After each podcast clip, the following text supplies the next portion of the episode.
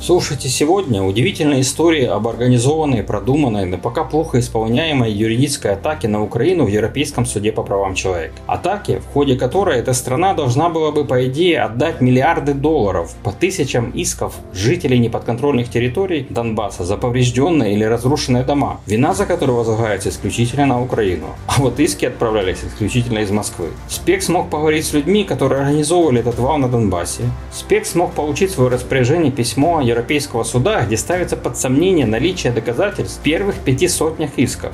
И мы знаем и понимаем, почему это катастрофа для ДНР. Мы собрали истории исков в 700 тысяч рублей и в 2 миллиона евро, жалоб на нарушение прав людей, взрывавших украинских военных и свидетелей в деле о сбитом малазийском Боинге. В историях об организованных жалобах в Европейский суд отражается простая, как автомат Калашникова, политическая жизнь самовооруженных республик. При этом в Донецке говорят, что в ДНР всего лишь отрабатываются будущие практики работы во всей Российской Федерации. Так что наш подкаст точно стоит послушать. Слушайте другие подкасты «Спектра» о бизнесе в тюрьмах ДНР, зэки говорят женскими голосами, и 12,5 тысяч долларов за сына как матери в ДНР удалось вытащить сына из концлагеря. А сегодня мы говорим о юридической войне против Украины. Эта страна входит после Турции и России, кстати, в тройку держав, против которых было подано наибольшее количество исков о нарушении прав человека, потому что более 70% жалоб против нее было подано от граждан с неподконтрольных украинскому правительству территорий. Ну, если точнее, более 6 тысяч однотипных исков дали вместе ДНР и ВНР. И как с гордостью утверждают источники спектра, в Донецке они обеспечили 4,5 тысячи жалоб, а вот в Луганске Луганск дал только полторы тысячи. И это, разумеется, большой финансовый риск для украинского бюджета. Российские власти официально не признают своего руководства этим процессом, но по многим косвенным обстоятельствам вал исков с требованием компенсации ущерба от войны на Донбассе исключительно от Украины вполне можно назвать еще одной на этот раз юридической атакой в затянувшемся уже дольше Второй мировой войны конфликте между бывшими братскими народами. Интересно, что по рассказам наших источников ДНР, там шли по стопам Южной Осетии, где с 2008 по 2013 год тоже была выстроена подача жалоб в ЕСПЧ на Грузию. Делегации ДНР даже ездили по обмену опытом. Я в Абхазию, Южную Осетию в 2018 году. А вот большинство исков подавали раньше, в 2014 и 2016 годах. То есть во времена, когда на линии соприкосновения работала артиллерия, и дачные поселки Докучаевская, Синоватая, Макеевки оказались рядом или вовсе на линии огня. Тяжелые бои шли на окраинах Донецка. Окраины это всегда место, где собраны элитные домовладения. Поселок Пески, например, где сейчас стоит украинская украинская армия, был именно таким сборищем элитных домов. Места поблизости Донецкого аэропорта, западная часть Донецка в районе разграбленного и исчезнувшего гипермаркета метро. Все это районы более или менее дорогих частных домов и наиболее обстреливаемые местности, особенно в начале конфликта. Да и сейчас в сводках мелькают факты разрыва мины снарядов в районе Донецкого автосалона «Вольво». Это тоже, скажем так, недешевые машины. Львиная доля исков – требование компенсации ущерба, возникшего вследствие повреждения или разрушения домовладений. Тут нашлось место и жалобам на разрушение частных дачных домиков на 600-700 тысяч рублей, ну вот с окраины Синовата или Докучаевска. И да, вполне громких таких себе сумм. Источник «Спектра», близкий к руководству ДНР, принимавший непосредственно участие в организации подготовки исков, так рассказал нам об этом. Его голос нам пришлось изменить по соображениям безопасности. 600 тысяч это даже не сумма. Это садовый домик, который находился в Ясиноватой. А так в основном суммы очень большие, потому что на взлетный дом. Он стоил 2 миллиона евро. Плюс горела машина. А пакет документов входят какие-то справки, ну почему дом стоил 2 миллиона? Ну, конечно, входят акты выполненных работ, входят акты о состоянии имущества. Ну, представь, там, дом снесенный под фундамент. Вот влетел там какой-то там э, заряд. В этом некоторый парадокс. Чем дальше, тем в всевозможных процессах саморазрешенных республик больше порядка и меньше исков. Просто перемирие одно за другим. Среди исков есть дело Владимира Цемаха, человека, которого голландское правосудие называет важным свидетелем в деле о сбитом Боинге в небе Донбасса в 2014 году. Сам Цемах утверждал, что э, когда э, сидел в украинской тюрьме, его допрашивали прокуроры из Нидерландов и предлагали программу защиты защиты свидетелей. Цемаха выкрали из собственной квартиры 27 июня 2019 года и тащили через линию соприкосновения, как языка. При этой операции люди, которые его тащили, украинские военные разведчики из обычного разведбата 70-го, нарвались на мины, и один боец погиб, второй потерял конечность, был тяжело ранен. А Цемах через два дня, 29 числа, когда его начали искать уже родственники в родном Снежном, пристав перед украинским судом и получил два месяца следственного изолятора на время ведения следствия. И вот уже в сентябре 2019 года Владимир Зеленский в непонятно каком процессуальном качестве отправил его в самолет, который вез заключенных россиян в Украине в обмен на заключенных украинцев в России. В том большом сентябрьском обмене был обменен Олег Сенцов.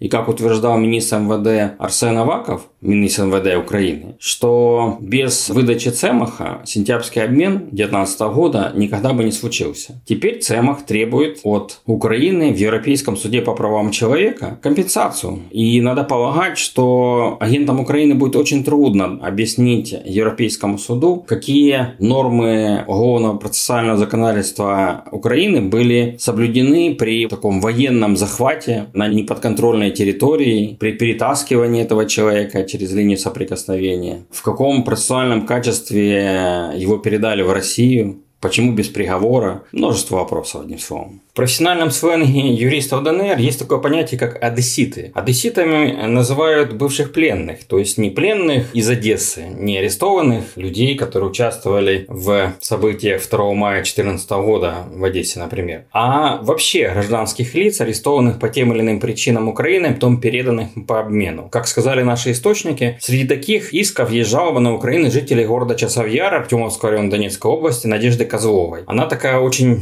известный человек, в зоне операции Объединенных сил. В августе 2014 года 19-летняя Надежда через 4 часа ходила по родному городу с гранатой F1 с выдернутой чекой. Заставила подвести себя в центр подростка на мопеде, требовала чего-то в ночном ларьке с этой гранатой. А затем села в машину к двум военным. И по версии, которая описана в приговоре суда, она эту гранату уронила внутри машины на рычаг переключения скоростей. Один военный погиб, другой был тяжело ранен, была ранена и сама Надежда. Ну и дальше как бы версии расходятся. В приговоре украинского суда вообще не упоминается о том, что Надежда подорвала военных. Получается, что она сделала это неумышленно, случайно уронила гранату. И получилось это 12 лет. В ДНР это героиня, которая взрывала украинских военных на улицах Часов Яра. Но в любом случае Надежда Козлова уже после приговора в колонии родила ребенка. И в ходе каких-то непубличных договоренностей в 2018 году президент Украины Петр Порошенко ее помиловал и с ребенком передали в ДНР, даже не в рамках обмена, просто вот как-то так передали. Теперь она тоже подает иск в э, Европейский суд по правам человека. О чем эти иски, мы не можем знать в принципе, потому что пока еще по ним не началась коммуникация. То есть, когда начнется коммуникация, когда государство Украина в лице ее агента предъявит эти иски и начнут отвечать на предъявленные обвинения, в этот момент станет что-то известно. До тех пор даже государство не может интересоваться этими исками. В принципе не может интересоваться, поэтому нарушение определенных статей Европейской хартии. Спек смог поговорить с Валерией Лутковской, уполномоченной по правам человека Верховной Рады Украины в самые горячие годы с 2012 по 2018. Кроме того, могу вам сказать, что э, вообще-то заявление, поданное в Европейский суд по правам человека, оно является э, для государства неизвестным до тех пор, пока оно не приходит на коммуникацию. То есть никто не имеет права вмешаться, сказать человеку, а ну-ка покажи ко мне заявление, о чем ты там хочешь говорить с Европейским судом. На это никто права не имеет. Поэтому э, в данной ситуации как бы и отслеживать-то, собственно говоря, этот процесс никто не мог, потому что иначе это будет нарушение статьи 34 Европейской конвенции о праве обращения в Европейский суд.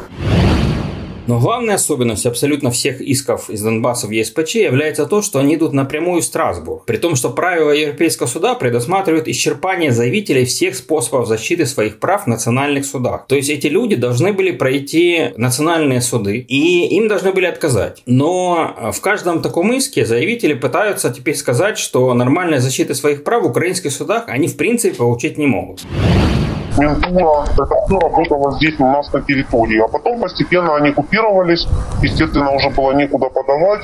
Вот. А те суды, которые были там в Докуче, допустим, там в Доброполье, это, это э, был еще не наш. Они эти иски принимали, но производство по делу не открывали. И у нас была очень большая проблема, потому что мы иски, допустим, подавали куда-то, Волноваский район, допустим, там, или там Краматорск, но по ним производство уже не шло. И почему, собственно говоря, в 2015 году, когда уже были минские переговорные процессы, у нас, мы уже понимали, что у нас по нашим искам рассмотрения не будет. Поэтому мы как бы выписывали уже сразу нарушение прав человека в том плане, что нет национального способа защиты прав человека, и, соответственно, мы должны вынуждены обращаться напрямую.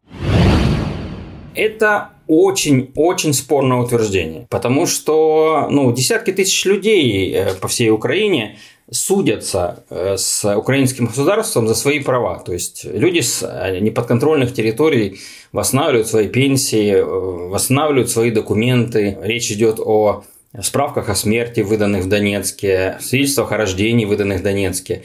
То есть Таким образом, выстроена законодательная практика, что без суда люди не могут э, вступить в права наследования, не могут подтвердить ни один документ, на котором стоит печать двуглавым орлом, условно говоря. Вот государство Украины такие печати не принимает, не признает, а признает не иначе, как по решению суда. Поэтому решений судов, положительных решений судов по отношению к людям на оккупированных территориях, ну, десятки тысяч. И поэтому ну, очень сложно будет объяснять, э, что о нарушениях прав граждан в самопровозглашенной республике нельзя вообще обращаться в суды. В ДНР подача исков проходила по-разному. То есть все началось в 2014 году и началось э, довольно хаотично. Многие группы юристов, юристы Министерства юстиции, юристы общественного движения «Свободный Донбасс», Э, местная юридическая организация «Справедливая защита» адвоката Виталия Гавахова. Сотни исков, э, как э, представитель жалобщиков, официально подала племянница главы ДНР Дениса Пуширина, адвокат Юлия Никитина, чему непосредственно отношение имел гражданский муж Юлии, гражданин Эстонии и один из членов бронзовой четверки эстонской, Дмитрий Линтер. Это такой профессиональный русский, который в Эстонии выступал за право русского языка, как языка национальных меньшинств, иметь свое представительство в государстве, а в ДНР он теперь теперь выступает э, за право русского языка быть единственным. То есть в ДНР э, все языки меньшинств, украинские в частности, убрали из Конституции. Получилось так, что все эти группы отправляли иски через Москву, через один адрес в Москве, и по этому адресу их компоновали, но не проверяли. Просто отправляли. В тот момент международной никакой почты в ДНР не было. Ее и сейчас нет, но сейчас нашли механизм, как их посылать через пограничный пункт Успенка, поселок Куйбышева Ростовской области, и уже оттуда посылают напрямую. А вот э, в первые годы их, их все швали через Москву. В тот момент, когда отдельные адвокаты формировали пакеты там в полторы тысячи исков, тысячу исков, 800 исков, Никто их толком не проверял. И это очень сильно сказалось через 7 лет в 2021 году. Сейчас, когда дело дошло до объединения однотипных исков в так называемое кумулятивное производство, Европейский суд, экономя свои усилия, экономя э, силы заявителей и так далее, действительно может э, объединить заявление. По Украине, например, есть пилотное решение, которое называется Юрий Николаевич Иванов и другие против Украины. Есть решение Бурмич против Украины, где около 12 тысяч заявлений в одном решении Европейского суда. Это о неисполнении решений национальных судов. И СПЧ вдруг срочно потребовал дополнить жалобы. То есть жалобы, касающиеся ограничения свободы передвижения, отсутствия доступа к украинским судам и внесудебным средствам правовой защиты, вот э, попросили дополнить эм, конкретной дополнительной информации, касающейся любых вот обстоятельств, которые препятствуют людям перемещаться через неподконтрольную линию, обращаться в суды и так далее. И самое главное, по каждому случаю повреждения или разрушения дома требуют конкретных доказательств со схемами. В этот день, где был этот дом по отношению к позициям конфликтующих сторон. Где были позиции украинцев, где были позиции ДНР, кто откуда стрелял, какие снаряды куда попали. Ну, эти схемы сейчас восстановить про 2014 год просто невероятно сложно. Откуда возникли эти вопросы? ЕСПЧ, скажем так, вернул на доследование, можно сказать, вернул первых 500 исков, их нужно дополнить э, доказательствами до 14 сентября. Это такая очень серьезная задача, которая вызвала серьезную панику в ДНР. Никто не понимает, какие именно были иски в 2014, 2015 и 2016 годах. Что там было в этих исках? Были ли нужный пакет доказательств? В Москве они списывали, ну, ты сидишь, стоишь по 2000 долларов за подготовку документов и отправку. А в итоге документы не были пакеты сформированы. То есть там не были они доработаны. Там были документы, которые были без актов, допустим, пожарников у взрывов или попадания снарядов, у пожаров. А, не были документы, допустим, с фотографиями. Не были полноценно предоставлены личные данные жителей, которые обращались. Потому что ЕСПЧ, например, спрашивают о обычных документах, например, о документах о праве собственности. То есть на Донбассе, как это, может быть, не смешно кому-то слышать, право собственности, ну, такой относительный момент. Множество исков поданы по поводу повреждения или уничтожения э, дачных домиков. Бои шли в полях этих дач по Десиновато и Докучаевском. Сейчас линия фронта проходит по дачному кооперативу Докучаевска. Эти шесть соток чаще всего оформлялись на весь кооператив. То есть по каждому из этих домиков можно подать иск, но невозможно представить документ, который бы доказал в э, понятной европейским юристам форме, что это дом владение принадлежит конкретному человеку. Кроме того, огромное количество доказательств, акты пожарников, там, акты МЧС, акты о повреждении, да что угодно, заверено печатями с двуглавым орелом. То есть это документы Донецкой Народной Республики и Луганской Народной Республики. Суд должен де-факто признать легитимными эти доказательства. Это тоже такая серьезная проблема. Вторым большим вопросом стал финансовый вопрос. В ДНР часть юристов работала бесплатно или за небольшие деньги заявителей. То есть собирались где-то по 400 гривен человека за оформление иска. Иск подавать легко. Надо скачать аппликационную форму с сайта суда в Страсбурге, ее правильно заполнить на английском языке и приложить э, пакет документов. В кавычках легко. Для опытного риса, знающего английский или немецкий язык, это дело несложное. Для обычного гражданина архи сложное. Отдельно стоит рассказать о стройной системе сбора жалоб в Европейский суд по правам человека, выстроенной в ДНР. Эта система прошла длинный путь, примерно такой же, как прошли вооруженные формирования ДНР с 2014 года до нынешней системы стройных армейских военных корпусов, выстроенных по российским уставам. Сейчас сбором исков занимается общественное движение Донецкая республика. Система трехуровневая, то есть в 40 населенных пунктах и территориальных единицах есть общественные приемные у ДДР, где сидит штатный человек, который помогает людям писать заявления, обращения, жалобы. Есть э, так называемый штаб прифронта. Это структура, которая занимается проблемами территорий, расположенных рядом с линией соприкосновения и в серой зоне. Помогает по всем позициям. То есть школам поставляется вода, людям помогают там с крышами, с огородами, с чем угодно. И по пятницам в регионе, где наибольший градус социального напряжения, выезжает такой проект, как «Правомобиль». Поскольку все чиновники, врачи, учителя, частные нотариусы, абсолютно все являются членами ОДДР,